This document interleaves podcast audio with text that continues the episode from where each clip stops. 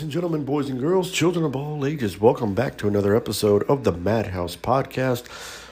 As always, I am your host, Mad Max. Today's episode, we're going to be doing our final episode of the Untold Netflix series. This one, we're going to cover uh, the Malice at the Palace. Um, uh, if you don't know what that is, back in 2004, there was an incident between the Indiana Pacers and the Detroit Pistons where uh, Ron Artest ran into the stands and started punching a fan and everything like that. And that was all stemmed from a fight that was breaking out onto the court between Ron Artest and um, and uh, Ben Wallace.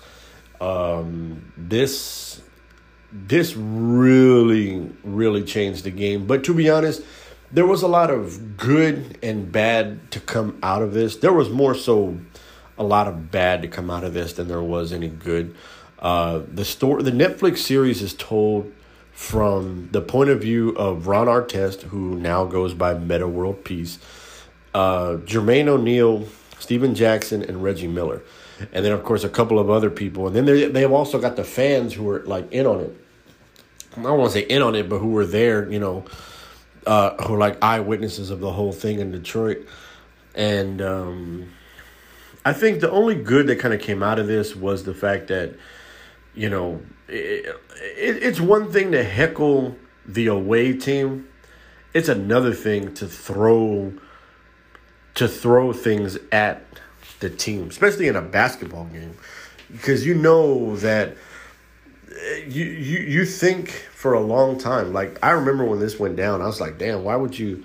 Why would you throw a drink at somebody like that? I don't. I never understood why somebody would do that. Like it's one thing to hate on somebody, like because they do it at football games too. But it's another thing to just take a drink and throw it at you know one of the one of the players and everything like that. And then and I don't know if you guys ever ever been to a basketball game. That shit is expensive.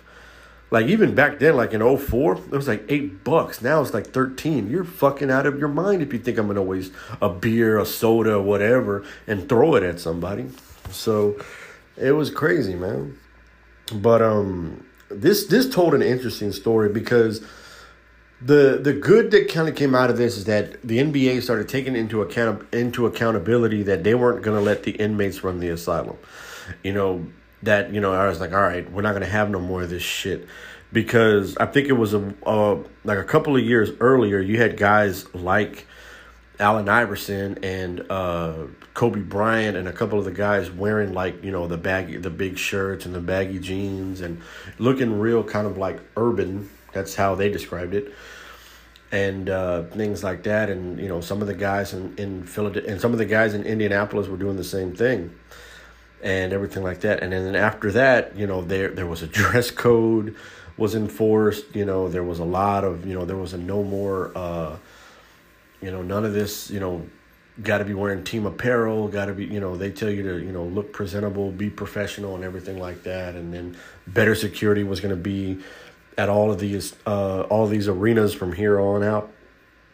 I've been to a few basketball games where it does get a little hostile but then again, these are like die-hard basketball fans, and um, yeah, this this really really put a, a damper on a lot of things because I think because of this incident. Now, like I said earlier, there was a lot of good, but there was more bad that kind of came out of this. I think the mo- the bad that kind of came out out of this is that this tarnished Ron Artest's career. He's no matter what he did, because he did come and play for the uh, for the Rockets after that, and then he went on to play for the Lakers, where he did win a championship and everything like that. Like he he had a he had a solid career after this, but his career was forever tainted for this incident and everything like that. The same thing with guys like the same thing with guys who are on the Pistons team. Like those guys are forever remembered for that moment. They they're not remembered for the fact that the the shocking story that they were actually able to beat the the Lakers in the finals and everything like that, and then, um, you know, they would go on to be one of the worst teams for the next ten years after that. Um, and to be honest, I think the person who suffered the most out of all of this was Reggie Miller. You know, Reggie Miller was contemplating retirement in this season and because he was hurt, and because he was, uh, you know, because he was not necessarily involved, but because he was on the team, you know, he took a lot of the sabbatical as well. You know, now he had to play. He had to finish out the re- once he got healthy. He had to play with. He had to finish the season with a lot of the playmakers that were no longer going to be there. Ron Artest was suspended. Jermaine O'Neal was suspended. Stephen Jackson was suspended. All the, all those guys were gone, you know, and everything like that. Same thing with Jermaine O'Neal and and Stephen Jackson. These guys are forever remembered for this incident at the uh, you know the malice at the palace, and it sucks that these guys who were great players, you know, ended up doing that you know and the guys they, they say that throughout this the the the they say that throughout the documentary the main person they felt really got the short end of the stick was reggie miller because that was a team that they thought they could actually go to the finals because the year before uh, the pacers actually went to the uh, the pacers had been to the finals before but never you know they lose to michael jordan and the bulls or they lost to tim duncan and, and the spurs but um, it was different. It was it was it was really different back then because Reggie Miller, as great as he was, he had never really that was the only thing he had left. He had everything he was going for, and you know he had kind of already stated that this was probably going to be his last year, and um, yeah, it was kind of sad. You could see the sorrowness in a lot of those guys because they looked up to Reggie. They they respected Reggie and everything like that. And even though and a lot of people were resentful towards Ron because Ron did go on to win a championship in LA.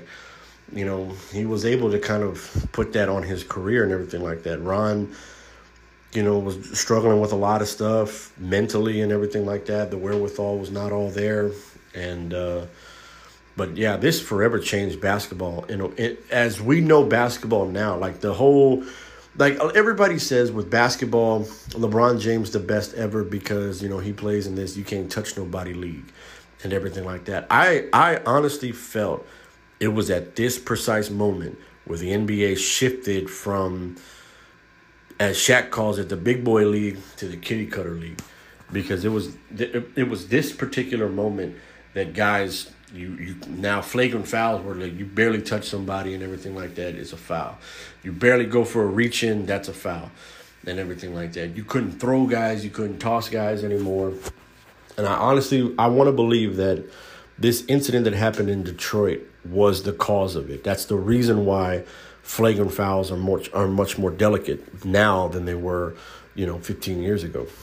And uh you know, like I said, this this had shockwaves through the media and everything like that. And everybody likes to label everybody likes to label the the players being the bad guy, like it was their fault that you know this shit happened and everything like that. But when somebody throws a drink on you and you kind of lose it, you're trying to maintain your composure and everything like that. And by then you had enough and things like that and you know, there's only so much a human being can take. Forget the fact that he's a uh, a basketball player. Just you know, it, it, you, you at some point the human the human psyche takes over, and then you just kind of let loose and everything like that. You react without thinking. But um, but yeah, the documentary even you know was held accountable for the guy who started it. You know, he ended up going to jail for that shit, and uh, you know, a couple of guys who were there you know, throwing hands on the uh, on the court was just those guys tell their their side of the story and everything like that. It was it was really I was very surprised by that. The fact that they had the people who actually did it and the people who actually kind of made it worse there that time. You know, they they were the part of the story as well. But then again, they are part of the story because they're the ones A, they started it, and B, they're the ones that kind of made it worse. You know? And um you know, it was really bad. You know, the fact that the cops had to be called, the Detroit Police Department had to go to the stadium, you know, to, to restrain order, and you know the security guards and everything like that that they had on, on, on hand, you know, wasn't really enough because you're you're looking at a full on riot, 20, 30,000 people in the stands, you know, trying to take on this entire fucking fifteen man basketball team. You know, despite the height and weight difference, you know that, that this ain't three hundred, so you know, shit was gonna pop off eventually and everything like that. It was a heated game too, This was a game. This was a game that was going to decide the future of a lot of people, a lot of people's careers, and I think a lot of people's careers, unfortunately, are forever tainted by this moment. Yeah, Rasheed Wallace and Ben Wallace and Rip Hamilton and all these guys who are on the Pistons, they did go win. They did go on to win the championship that year, but you know they kind of became afterthoughts after that because the Pistons never have the Pistons have never ever gone back to the championship and they've had a few playoff appearances here and there but never as a dominant team like they were in 2004. Same thing with the Pacers. The Pacers, you know, once Reggie Miller and all those guys, once Reggie Miller retired and a lot of those guys left the team, they were they quickly had to go into a rebuild mode and to be honest, that team didn't get good until they got Paul George those years later. And um you know, they, they, they tried to be relevant in a lot of ways. They tried they've tried to be relevant for a long time, but you know, it, it's like once they get relevant, it all kind of goes to shit after that, and you know, I don't know. I don't know what the future holds for, uh, as you know, basketball as far as these two organizations go. But all I know is that the the game of basketball was forever changed that day. Uh, the malice at the palace forever changed the game of basketball. You know, they were telling the players, we're not going to have this thuggery shit. You're going to have a dress code. Flagrant fouls are going to be much better enforced, and we're going to have more security on hand. That's why if you go, if you ever go to an NBA game now, they shit, they are uptight about everything. You know, and like I said, I want to say this was the start of the whole, you know, cookie cutter, you know, the cookie cutter league that we have now. You couldn't you could barely touch a guy or you could barely do something like that before, you know, it's considered a foul and everything like that. So this forever changed the game of basketball both in a good way and in a bad way. It I, I look at it as a good as a good thing because the NBA took accountability for giving the players a little bit too much freedom. It's like, oh, hold on now. Now we're gonna take that freedom back because now this is what's going to happen. You can still have your freedom, but you're going to have it under these rules. And it's also looked at as a bad way because look at a lot of these guys' careers, and if you take away that moment, is their career still worthy of the Hall of Fame? I know Reggie Miller's is, but um, do you think the guys from the Pistons and the Pacers deserve to be in the Hall of Fame or deserve to have their numbers retired or deserve any of the accolades that they've gotten since? That's up for you guys to decide. Me personally, I could care less. Uh, Stephen Jackson is an underrated player, as is Jermaine O'Neal. Ron Artest is a great player. Uh, he this this whole situation just kind of gave him a bad rap and everything like that. He was the fucking truth when he came here to Houston. He was the reason why we got back to the playoffs and got back into the Western Conference Finals and all that other stuff. But um, you know that I'm just kind of being biased towards Ron because I can give Ron a pass because he did help the Rockets get back on the right track in the mid in the late 2000s. So, you know, as far as the Detroit Pistons, yeah, man, after guys like Ben Wallace and Rasheed Wallace and Rip Hamilton either retired or you know just left the team altogether, um, that team never really kind of got back into relevancy really at all. Um, so it was hard to do that. You know, the big bad Pistons weren't the same like they were in the 80s and 90s and then that brief little run in 2004 that they had where they won the title is the go is the highest standard you could possibly get. But at the same time because of the malice at the palace that victory is almost tainted in a way because it tainted a career like Ron Artest.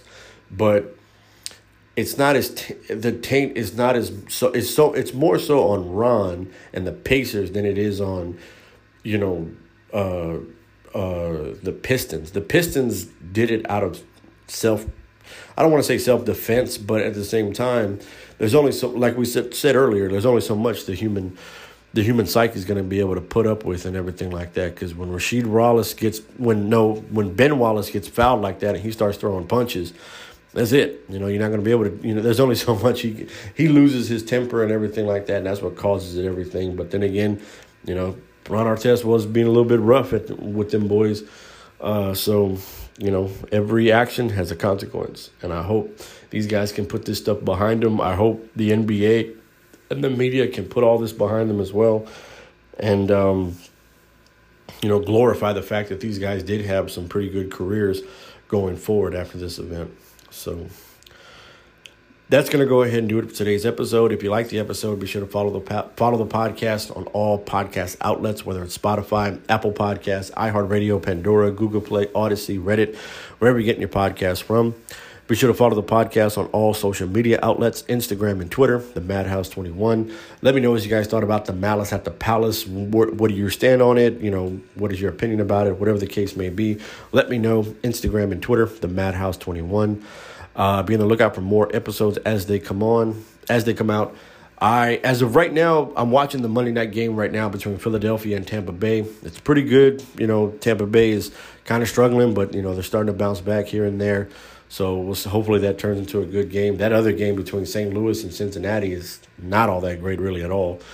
Uh, but the NFL episode will definitely drop tomorrow, and then Wednesday's episode we will see the return of of the uh, the Osaka the O the Ahsoka series. I keep saying Osaka because that's how my kids say it. Man, fuck shit. Anyway, but yeah, the um, the Ahsoka episode will cover episodes five and six. Uh, Wednesday after they drop. So uh, be on the lookout for that. Be on the lookout for anything and everything that comes out of this podcast. And I know the end of the the end of the month is approaching, and we are getting ready to do our 31 days of horror movies.